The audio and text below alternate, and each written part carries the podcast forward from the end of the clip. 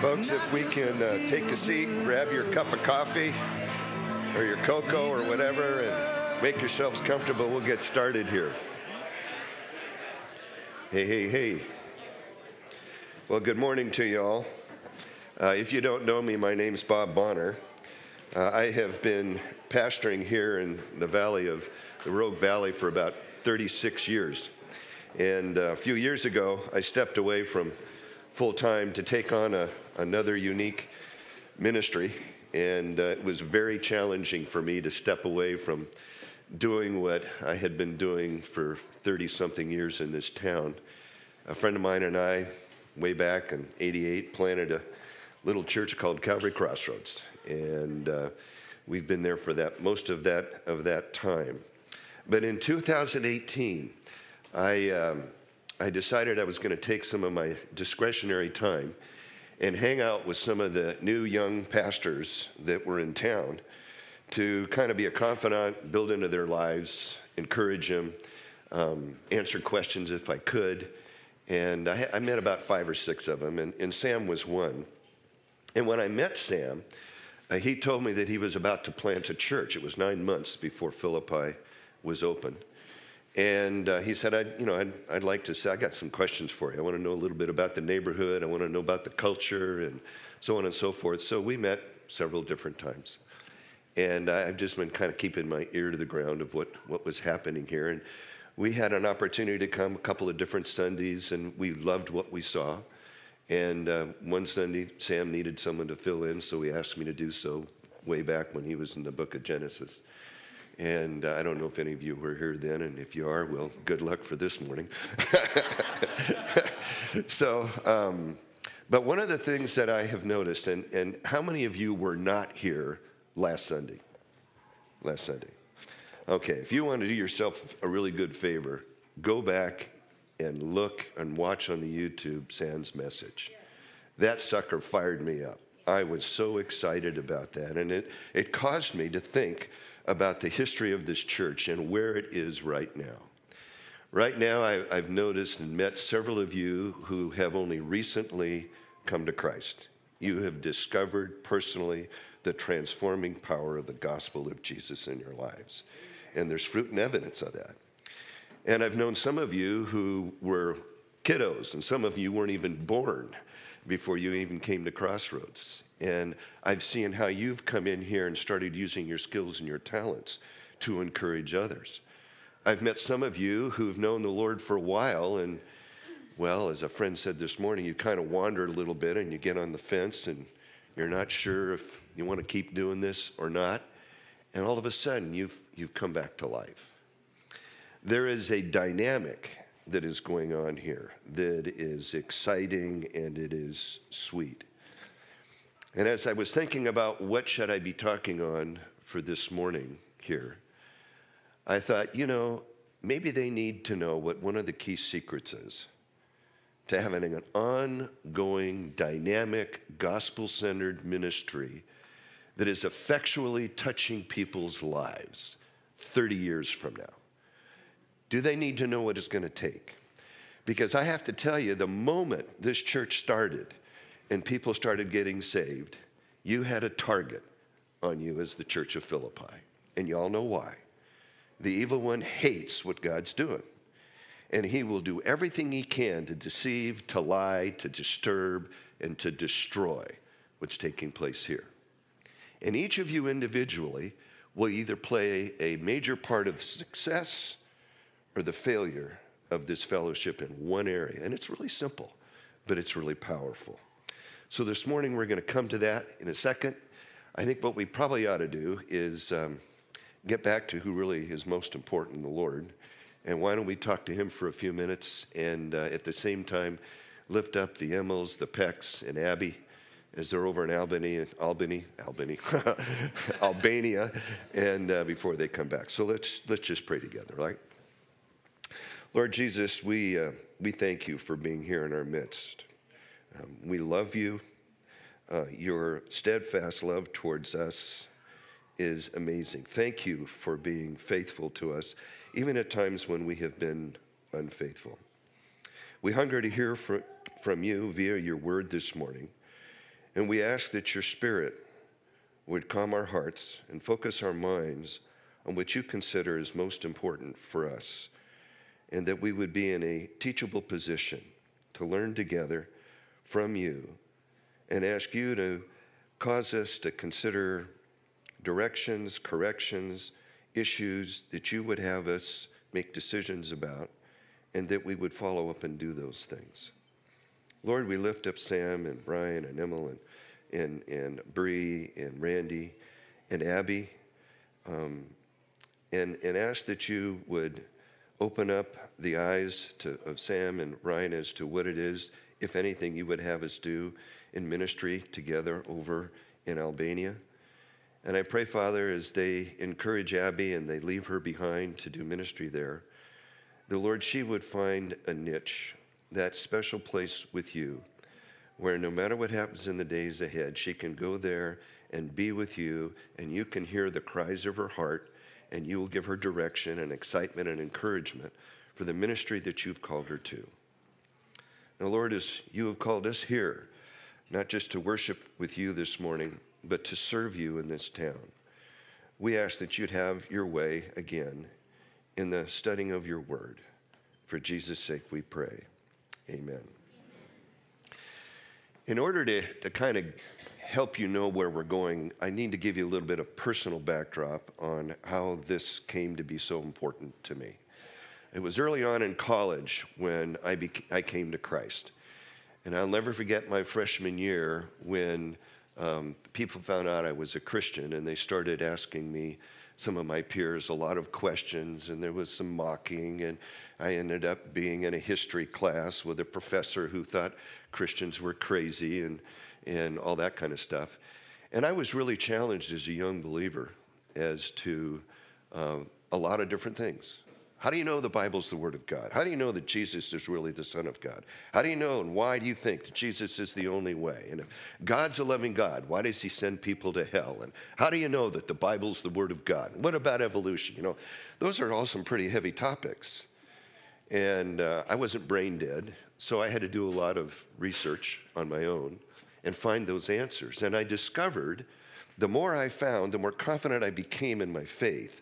And it was so much easier for me in the midst of this barrage of different things in universities to share Christ. The other thing I picked up as a young believer in college is Lord, why couldn't somebody have told me this when I was 12 or 13? Because between those years and getting out of high school, I won't share my dirty laundry with you, but I made a lot of stupid decisions. Decisions that marked me even to this day that I wish had never been there, but they were. And, and my passion was I want to go back and deal with high school students. And I would still be dealing with high school students if the Lord didn't drag me away kicking and screaming from working with high school students. Because personally, and I'm not going to explain to you why, I believe that the key young men and women we should be discipling are those from junior high to high school. Because if you get a hold of them, you're also going to get a hold of those who consider them their most prized possession, their parents. And their parents are going to range between 35 and 45 years of age. And they're going to be the ones with the most energy, the most ability to influence and change their culture, as well as finance the church. So it wasn't just from a business point of view, it's they are the life of the church and will be in the future. So when mom and dad die, it is the teenagers who are eventually going to be 35, and several of you are getting in those age groups who are here that are going to make a difference in Philippi in the next 15, 20 years. So I was pumped about dealing with high school students, and I knew from my own personal experience that if they were going to make it when they get out of high school, somebody had to teach them the Word of God in such an effectual way that they knew the answers to the difficult questions for the barrage that was going to come at them.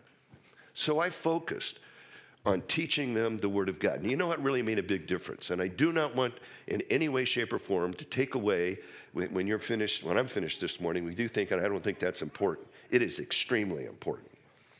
But I discovered when you fast forward 40 years later, that the young people are not turning away from Jesus Christ because of lack of knowledge. They are turning away from Jesus Christ when they get into the work world, and many who've known Christ and, and turn away in their 30s and 40s, they're turning away from Him because they've lost their moral moorings. Their conscience has been disrupted. This morning, why don't you open up to Timothy, 1 Timothy chapter 1. And we're going to begin to look at a letter that the Apostle Paul wrote to one of his disciples who was one of the leaders in the church of Ephesus, a young and growing church. It was only about three years old. How old is, F- is Philippi? Three years old. No coincidence there.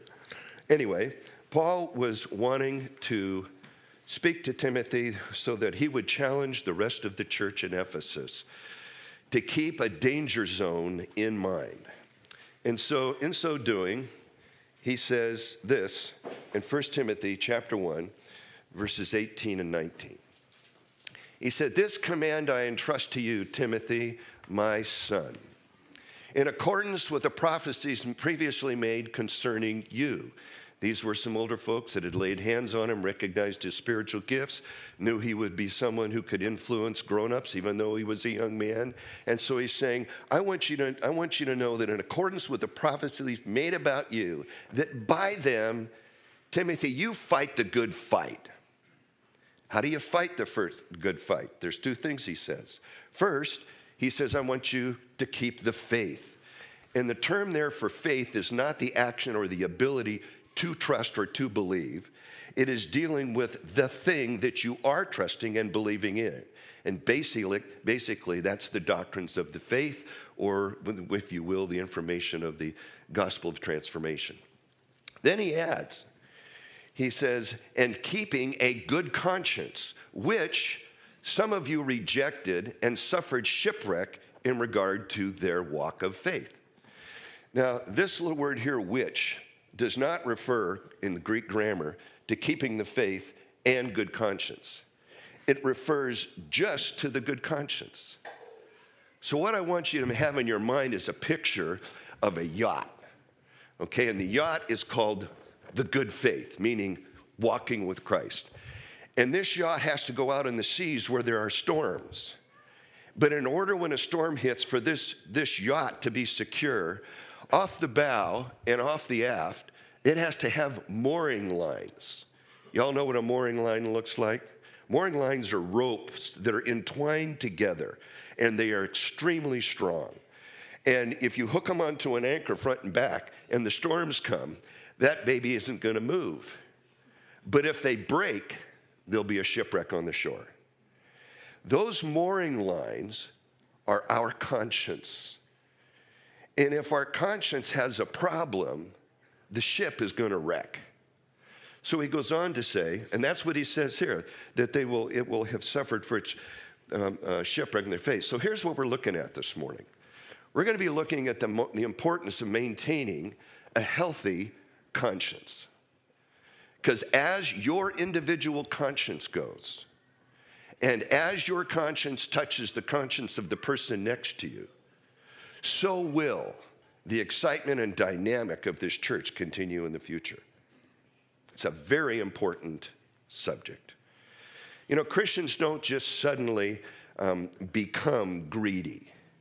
They don't just suddenly become slanderous. They don't suddenly get addicted to sex or addicted to certain drinks or foods or addicted to being approval addict because I have to feel good because the pastor says I'm wonderful, but if he ever frowns at me, I feel worthless. Or whether it's a coach or a teacher or a parent or a lover. We're not to be addicted to approval. And, and we don't just get there. Somehow, somehow we go through the stop signs of our conscience and we start to see either we're coming close to having a wreck or some of us have actually wrecked. Um, the moral mooring lines are really the lifeblood of an effective, dynamic Christian life. This subject is so important that the Apostle Paul talks about it throughout his letters. He mentions it in, in 1 Timothy 4 2, he mentions it in Titus 1.15. In Timothy 4, he describes a dead conscience that is dead because it's been seared. You know, when you burn your fingers and they get hot, and pretty soon there's no feeling in them. Well, before, when your conscience was pricked, you would feel it. But when your conscience is unhealthy and it becomes seared, you don't feel it. The voice of the Lord that used to be really loud is now very quiet and almost deaf. The second word he uses is the word defiled. It's a term elsewhere translated as, as uh, corrupt, um, and uh, there's another one, spoiled. Spoiled. Uh, this past week, Becky and I were taking a walk in our neighborhood, which we often do, and, and before we went, Becky said, You know, Bob, there's a plum tree that's hanging over the sidewalk, and it's still producing plums. And you know, it's growing in somebody's backyard, but it's making a mess of the sidewalk. And so she says, let's grab a bag and pick up a bunch of, you know, plums. I said, okay. And so I also realized after we got there why she wanted me to go with her, because they were way out. You know, stubby little Becky couldn't reach there. So, so we grabbed these, these plums and we took them home and we washed them all off and we put them in a bowl so that we could go by and grab a plum and suck on that baby. So uh, a couple days ago, we came home, we had fruit flies in the kitchen. Oh, we knew where that came from. So we went over and got the bowl, and if you looked inside, you saw defiled, corrupted, spoiled plums. And when the spoilage started to spread from itself to the next plum, that plum started to spoil. So what we had to do is get the plums out, throw out the spoiled one, rinse them all off, and put them back. If you look at the body of Christ as a bowl of plums, and you are a plum, you can not only spoil, but if you allow yourself to continue to spoil, you will infect the person next to you. And there's this lie out there that if I just sin this little way, I'm not going to hurt anybody else, it's just going to hurt me. And that is a lie straight from hell. Because as your conscience goes, it'll either become dead and defiled and spoil others, or it's going to remain live and vital, have a sweet aroma, and be worthy of taste. Five years from now, what do you want to be? That's, that's where it comes down to is our own individual personal choices. It says on that in verse 19 that some have rejected this conscience. That term for rejection is a very strong, emphatic word in the original language, and somewhere it's used to describe people who knowingly choose to not listen so as to rebel. I know what I should do, but I'm not going to do it. I'm going to reject the voice of the Spirit in my life and do what He says I should not do. So I would deliberately and with intention take what I know and ignore it. Um, and if you do that for a while, you rationalize it. Pretty soon, you pacify the guilt and shame that comes when you know you've done something wrong. Um, it'll wreck your life. I remember when I was at the University of California at Santa Barbara, Becky and I worked with an organization called InterVarsity Christian Fellowship. And when we got there, we lived in a dorm that had two towers, eight floors on each tower, joined with commons down below. There was a girls' tower at, at that time and a guys' tower. My job was to help establish evangelistic outreach Bible studies in the dorm on each floor. And Becky took the girls' tower, and I took the guys' tower. And in so meeting with a group of people on each of the floors, I was obviously known for being a Christian. Not because I would take my Bible out and beat people over the head, but this guy just really thought a lot about Jesus Christ. And, and I'd have great discussions with my floor mates all the time. And we had gr- really good relationships. We would tease and laugh and, and get into pranks and all kinds of stuff together. But I remember one night, this was like two or three months into the, uh, fir- our first year. Uh, one of the guys knocked on my door, stuck his head in, and says, Hey, Bob, we're putting together a Hearts game. You want to play? And I said, Sure, I'm in. Yeah, hearts was a big thing back there, you know, so we would play hearts. So if you can imagine, we're sitting at this table that somebody has set up, and across from me is a neo Orthodox Jew named Jeff. Now, I'd gotten to know Jeff the couple of months before, and he told me about his family background and stuff, so I knew a little bit about him. And these other two guys, I knew very little. So we're in the middle of playing this card game. Nobody's talking about politics. Nobody's talking about sex. Nobody's talking about religion. We're focused on our card game. So I am stunned when Jeff out of nowhere says, You know what, Bob? I don't believe in hell. Hmm. What does that have to do with the Queen of Spades? You know, I mean, I, I just stood there and I, I didn't, what am I supposed to do with that? And, and the other two guys, they heard it and they looked at Jeff, and now I got three sets of eyes looking at me. And I just said, So, Jeff, you want me to tell you why you don't believe in hell? And he looked at me and he said, Well, I, I wasn't expecting, can you tell me why I don't believe in hell? And I said, Sure, I can. I said, Jeff, you were raised in a Jewish home, right? Right.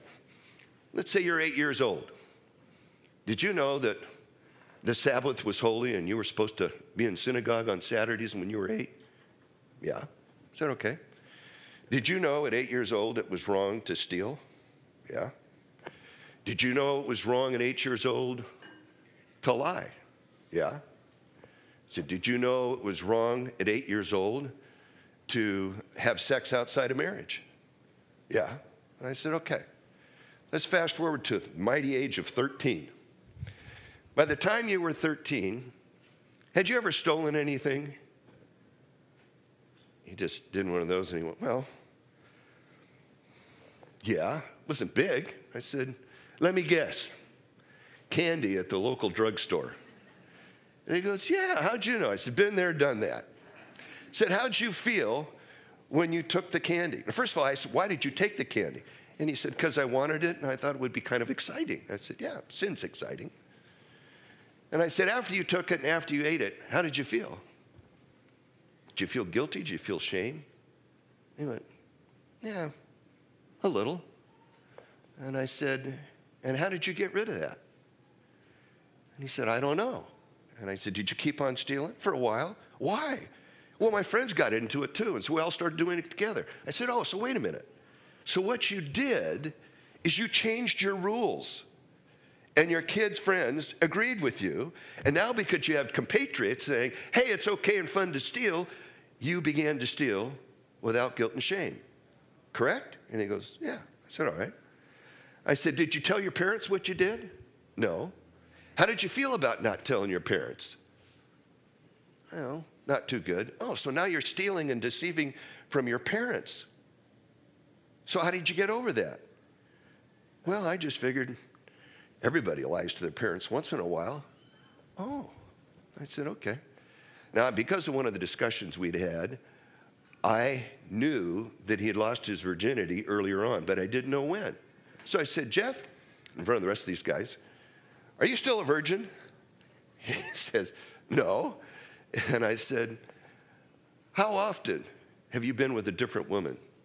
He said, several times. I said, Jeff, what happened to eight years old when you knew that that was wrong? Why is it okay now? I know sex is fun, but there's a parameter on it when God wants it to be blessed. And you go outside that parameter and it isn't going to be blessed. It will get spoiled. So, why did you do that? Besides the fact that it was fun, everybody was doing it. And I said, okay. So, you want to know why you don't believe in hell? Yeah. I said, because you've allowed your, con- your conscience to be so seared and so defiled, and that the only way you could get beyond feeling guilty and shame is you would change the rules. And the ultimate ruler is God. And you know, deep in your soul, where you want to deny it or not, that one day you're going to have to answer to Him about what you've done. But if you can erase hell and any consequence of violating the conscience that God has given to every human being, you're going to be free to do whatever you want, even ruin a church. I stopped. and we just sat there like this. It was very uncomfortable. So I finally said, You know, I didn't come here to talk about religion and morals. I came here to play hearts. Would you guys mind if we go back to play? Sure, we'll go back and play hearts. But I know, I know those darts stuck. And what they did with them, I ultimately don't know. I want you to understand that the scripture clearly tells us there are serious consequences when we violate our conscience. And the Apostle Paul teaches us that over in the book of Romans, chapter 1. And I'm not going to go through this whole thing, but I just want you to see a little bit about what he says. In chapter 1, verse 18, Paul writes, For the wrath of God is revealed from heaven against all ungodliness and unrighteousness of men who suppress the truth in unrighteousness. If you're going to suppress the truth about something, what must be true about you? That you know the truth. You cannot suppress something you don't know, right? And that's just what Paul goes on to say. He says, Because that which is known about God is evident within them. Every human being at some point in their life knows there's a source or a power bigger than themselves. This past April, I was fishing with one of my high school buddies, guys that I've been praying for, that I would have an opportunity to share my faith with them. And, but, but I didn't, I wanted an entrance into that because these guys are now my age, they're 70. And they are, some of them are very, very well known, famous people in the world. And so um, this one guy asked me, he says, Bob, you sure took a, a, far right turn from the rest of us in our, in, our, in our high school from where you went. How did you do that? And so that led into about a two hour you know, discussion. And they kept pounding me with questions why this and why that, whatever.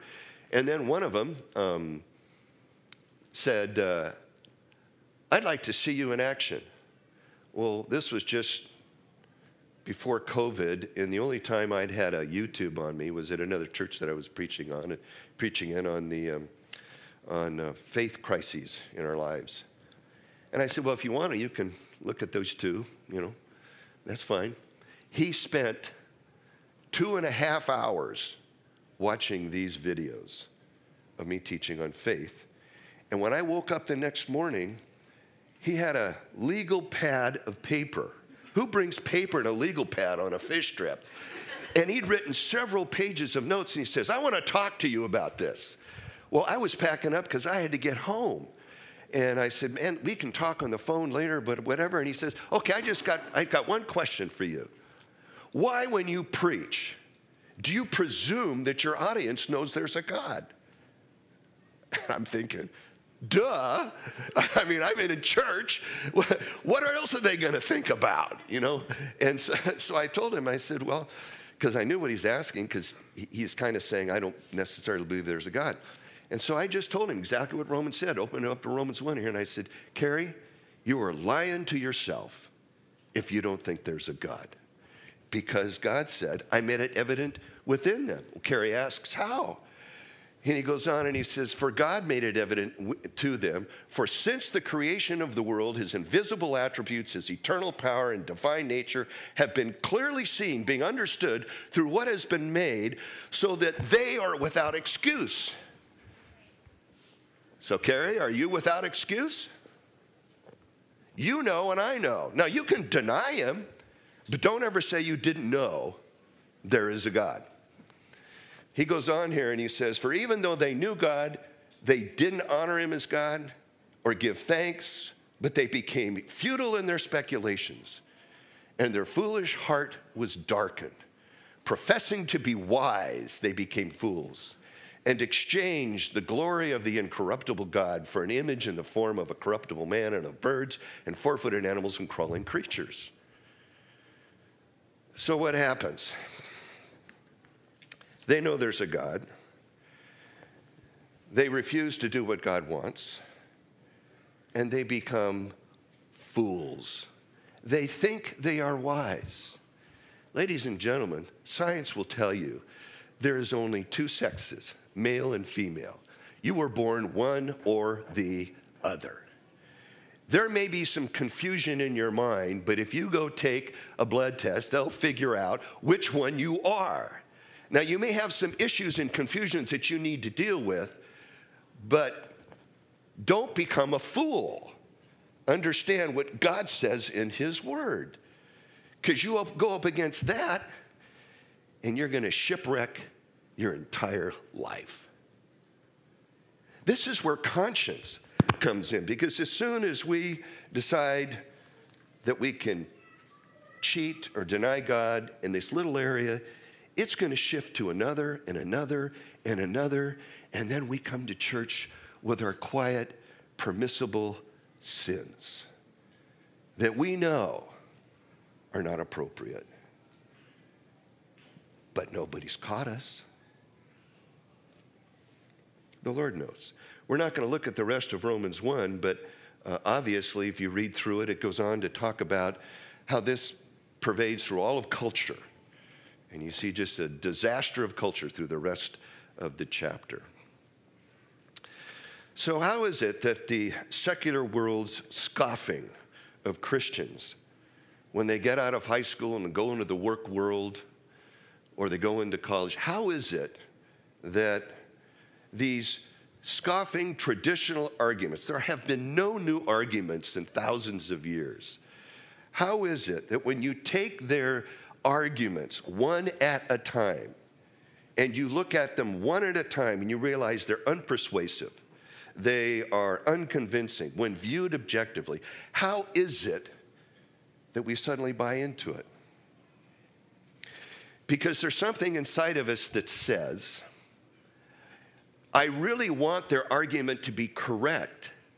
Because if it is correct, or if I think or can convince myself that it's correct, I could live like hell. And it's okay.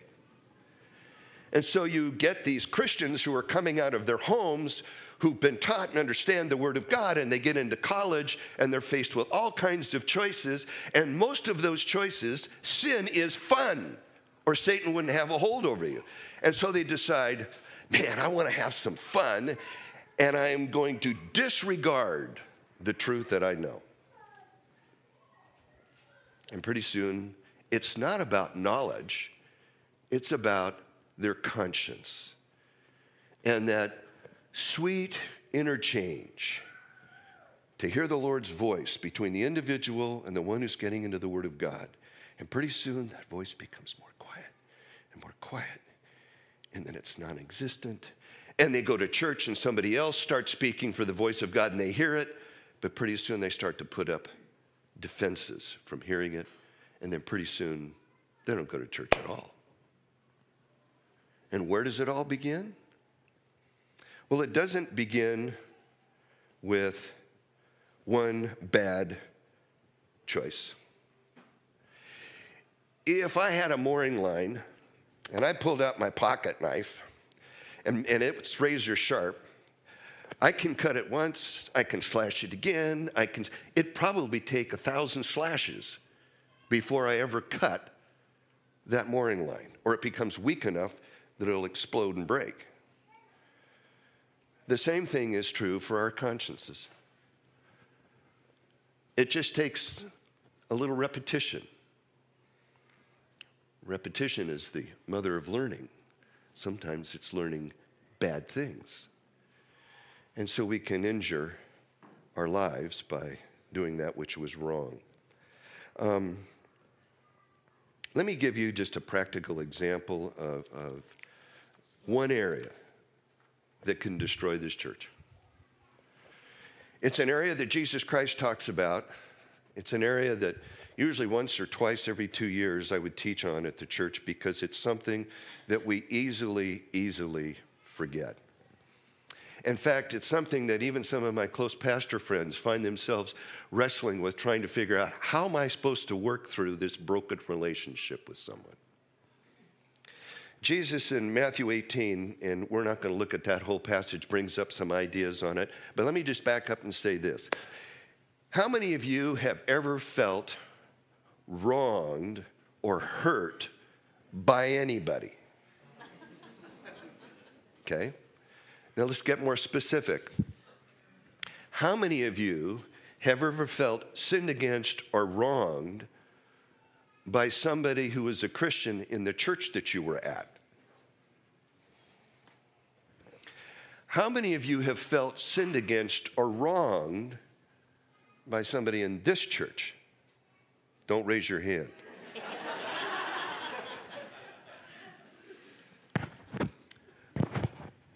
It's not bad that you were wrong. What's bad is how we respond to it. And really, you have three ways you can respond to being wronged. One is you can strike out at the person, and vengeance is mine. God says, No, it isn't. Vengeance is mine. It may take time for the truth to catch up, but don't you try to hurry it. I'll take care of it. So that response is wrong. The second response is found in 1 Peter chapter 4 verse 8. Where Peter writes, and here's a guy who is a number one class screw up. He writes, Above all, keep loving one another earnestly, since love covers a multitude of sins. So, one way you do it is by, with even out the other person asking for forgiveness, you just love them and forgive them. Back in uh, late September, Becky and I were in Nashville, and we got a bad case of COVID. And for three weeks, we were brain dead, emotions were just blah, physical fatigue, and we're still trying to catch up and gain our strength. And I can look back over those weeks, and I know that there were times where I probably didn't respond or say things to her the way she needed them. And bless her heart, I remember telling her one time, you know, I'm really sorry for something. And she, she just said, it's okay. Bless her heart, she knew that because of the pressures and everything that was going on, that neither of us were in our right minds. But love covers a multitude of sins. She didn't, you know, harp on me. Now, if I had continued that for six months, she'd have to go into step two. But up until step one, it's love covers a multitude of sins. Step two is Matthew 18. Now, we're going to just touch on this portion of Matthew 18. From verse 15 to the end of the chapter, this chapter deals with what do you do with broken relationships? What's the object of what you're supposed to do when you have a broken relationship, etc. And I have to tell you, after having been preaching and studying God's word for almost 50 years, most Christians, including pastors, do not know how to interpret this entire chapter. They get parts of it together, but they don't get all of it. And they don't see how it all ties together. And if we have time sometime in the future, and if Sam says, hey, I got to, you want to go teach? Fine, I'll teach it. But all I want you to do is see the very first step, which is one that we all tend to avoid when somebody wrongs us. So, what does Jesus say? Jesus says, if your brother sins against you, go and tell him his fault between you and him alone. If he listens to you, you have gained your brother. But if he doesn't listen to you, and then he goes on to the rest of the chapter. Now, let's just start with that. Question I really want to hear an answer here. When Jesus says, go and tell, what do you think he means? Raise your hand and we'll just, so we, what does he mean? So describe go and tell. Well, if, if someone had wronged me, let's say I had a really good friend and she lied to me about something,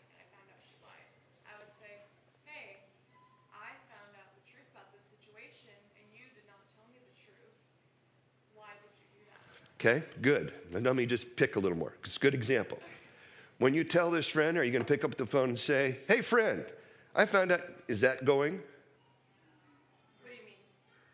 Is, are you going when you're talking to them about the wrong by picking up the phone and talking to them? Go in person. This is the key, folks. When somebody does something wrong to you and you want to talk to them about it, go to them face to face. You know, they did have papyri and pens. So Jesus could have said, when somebody wrongs you, get a piece of papyri, write it out, and have a messenger and send it to him. And Jesus could have said, if he were alive today, if somebody sins against you, text them or email them or snail mail them. But he didn't. It's really great to find out your sin on Facebook. Friends, I, it's, it's happening within the church all over the place. And it is skill, killing the dynamic and influence of that local body. Why do you think Jesus says, go and speak with the person? Answer? Because if you send it in a letter, it can be misinterpreted. Communicators will tell you that the majority of communication comes from tone, body language, facial expressions, and very little on words. And if you go to them face to face when somebody's really hot, you can say, wait a minute, do you think this and this and this? Yeah. Well, I didn't think that. That wasn't the reason I wrote that, said that, did that, or whatever. I meant this. You did? And you would find out in a majority of cases what you're dealing with is a misunderstanding. And it still may have caused a problem, but if you go to them, at least you have the opportunity to reconcile and build relationships. Now, we are living in a very, very crippled society. Why? Because our homes are crippled. If marriages are crippled, then the family's gonna be crippled, and the society is gonna be crippled, and the church is gonna be crippled. We cannot continue to follow the directions of the cripples and hope that we're going to be transformed. We need to do what Jesus says. Amen. So when someone is wrong, you go to them and deal with them. Okay? Paul gives us a wonderful example because this for sure is not easy. Um, in Acts 24, verse 16, Luke records a discussion of Paul's. And Paul says this So I always take pains to have a clear conscience toward God, both God and man. Now, what does Paul mean? that it takes pain to have a clear conscience. Trying to maintain a healthy conscience is work, and it oftentimes hurts. I'm thinking of an example in, in the church of Corinth. Paul and a couple of others were responsible for planting this church. And about two, three years later, this church is active and it's vital and it's growing, but all of a sudden, there's this divisiveness that takes place. And it comes ultimately from some that Paul had led to Christ and they are, for whatever reasons, jealousy, uh, wanting to feel important. I don't know. We're not told in the text. But they start mocking the Apostle Paul and his manner, his style of teaching. Now, then, there are other brothers and sisters in the church that love his style of teaching. And they're excited, but they're really about Paul, but they're really ticked off at their friends who are really criticizing this guy that they love and value. And so Paul gets it, he understands it, and so he writes this in Second Corinthians. He says, Anyone whom you forgive, I also forgive. Now understand the context. He's writing to his friends who love him, who are upset that these other people are saying what they're doing. And he said, Look, if you forgive him, I just want you to know I forgive him too. And it's me they're shooting at. And then he adds, Indeed, what I have forgiven, if I've forgiven anything, has been for your sake in the presence of Christ, so that we would not be outwitted by, there he is, Satan. For we are not ignorant of Satan's devices. Now, the, the letters that are highlighted in yellow there, those are almost throwaway words, off the cuff statements, most people think, but they are not. They're very important. When Paul says that uh, if I have forgiven anything, what Paul is saying, because he's already told them, I forgave you, uh, because he said that. Uh, he said, for what I have forgiven. But when he adds the next phrase, he's saying, but I can't even remember what they did. So I don't even know if I forgave them. That's his point. And he's following God's example in Hebrews 10 7 that what God forgives, God forgets. Now, does that really mean God who knows everything that he doesn't know what was there? No, he chose to forget it and let it go. So this poison of bitterness doesn't spread from him and defile the people next to him and defile those who are in the church. It all goes back to this whole issue of conscience. Um, again, I said earlier, repetition is the mother of learning. I can remember occasions where I have been wrong. Can you imagine being in, in, in the pastorate for 36 years and dealing with messy people? And I was only wronged one time.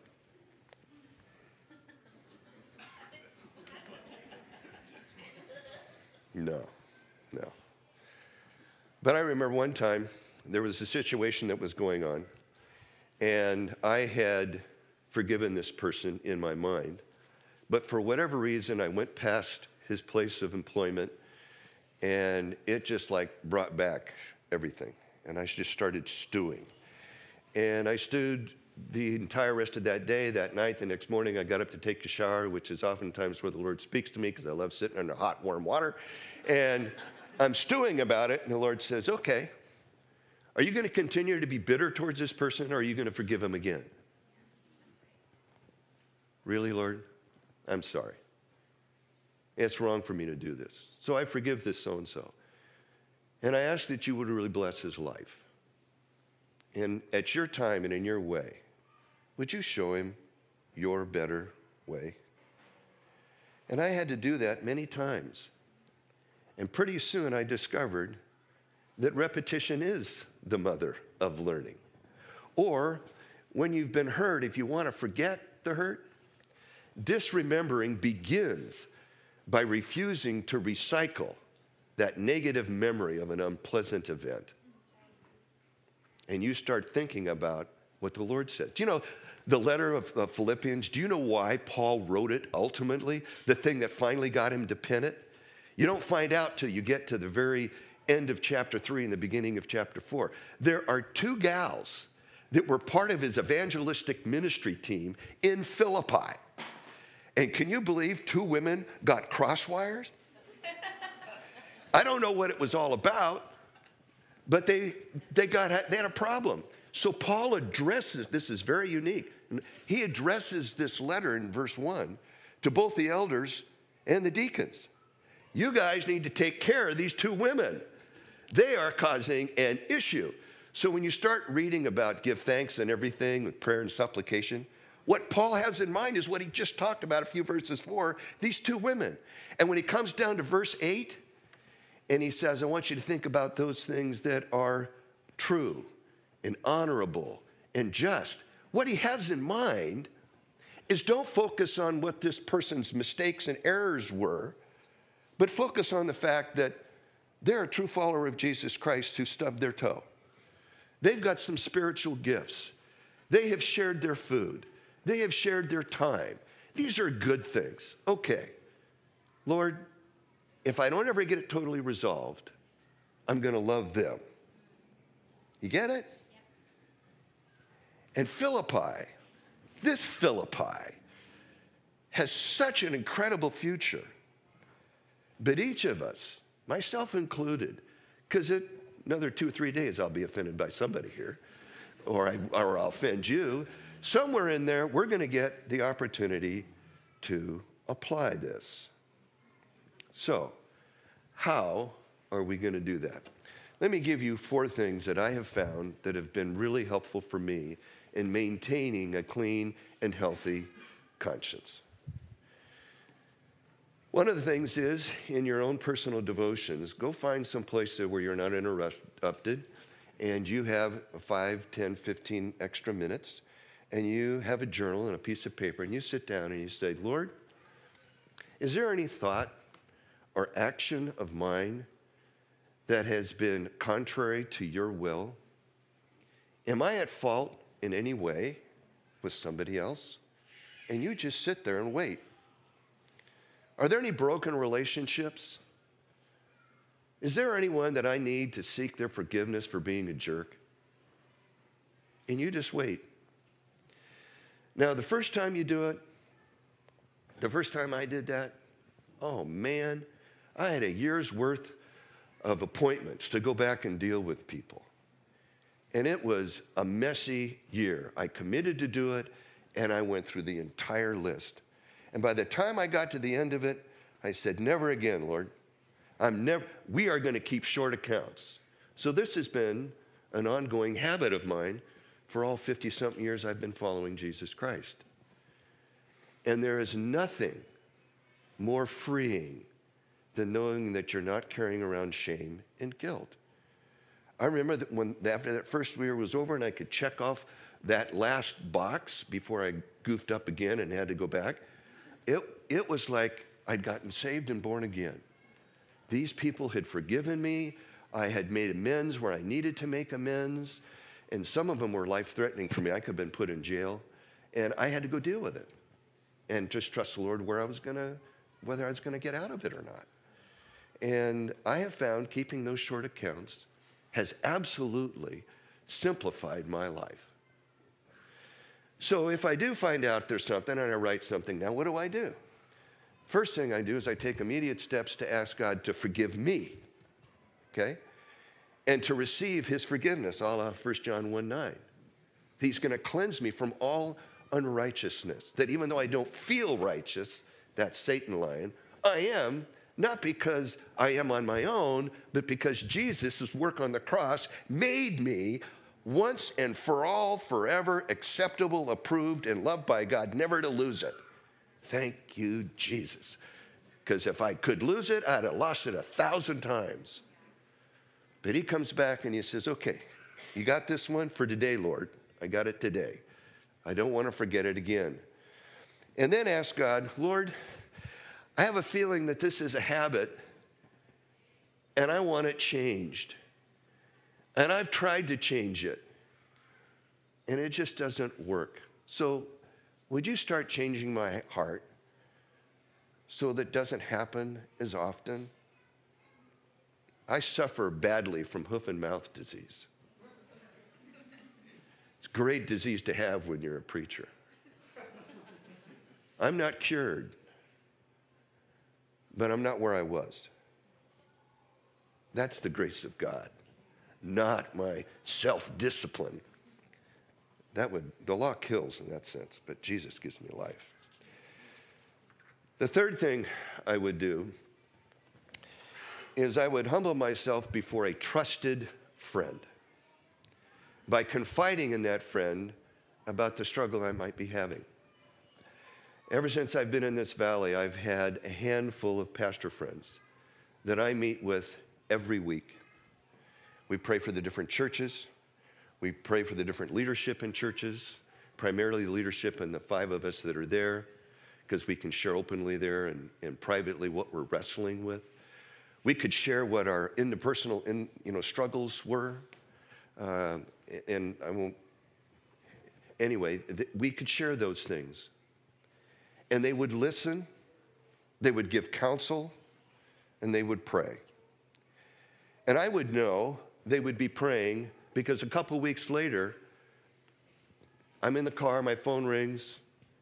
One of them calls and says, Hey, been praying for you. I want to know how this situation is going. And that's where I come down to the fourth thing. Ask your trusted friend to pray for you and to check in with you often to show you how you're doing your struggle. Recently, I have had a fractured relationship that I was trying to do everything I could, according to Matthew 18, to make this thing right. And I was ready to go to this next step. And I was sharing with um, these four or five guys. I said, I, I'm not sure I should go to the second step, and I don't know if it's because I'm afraid to, or if that other person just isn't in the right place to confront him. You know, there's sometimes that people are just not going to be teachable. And you're not going to be the one who's supposed to teach them right then and there. And so I spent some time praying with them. They gave me some more counsel to evaluate the situation. And I took my hands off, fully realizing I want the best for this person, but they have too much pressure going on in their life right now. That's why they did what they did, for me to deal with it. And so I let it go. And as a result of doing that, that's my life. Praising you, Jesus. I'm excited, I'm available, I am ready with a good conscience to share my life with others. The failures, the successes, and where Jesus made it all possible. And that vulnerability, that being real, is the very thing that is taking place in this church. Let's not kill it by allowing us as individuals to carry on guilty consciences. Pretty simple? Creative way to close this morning. Rather than me just pontificating with prayer, I'm going to invite all of us to just, you know, wherever you feel comfortable, close your eyes, bow your head, whatever. And um, I, I call them popcorn prayers that if you have something you just want to praise the Lord for, just say, Lord, I want to praise you for this. If you have something you want to say, Lord, this was really helpful. You know the issue I'm dealing with, and I'm thanking you that you brought it to mind this morning, and I promise to do it. Just whatever it is. I do not want you to throw yourself on the, on the cross in front of everybody here, okay? If you want to do that privately with someone else and have them hold you accountable, do it. But we are a family. Let's be real. And I'll just let it go for a few minutes with you guys praying, and then I'll close.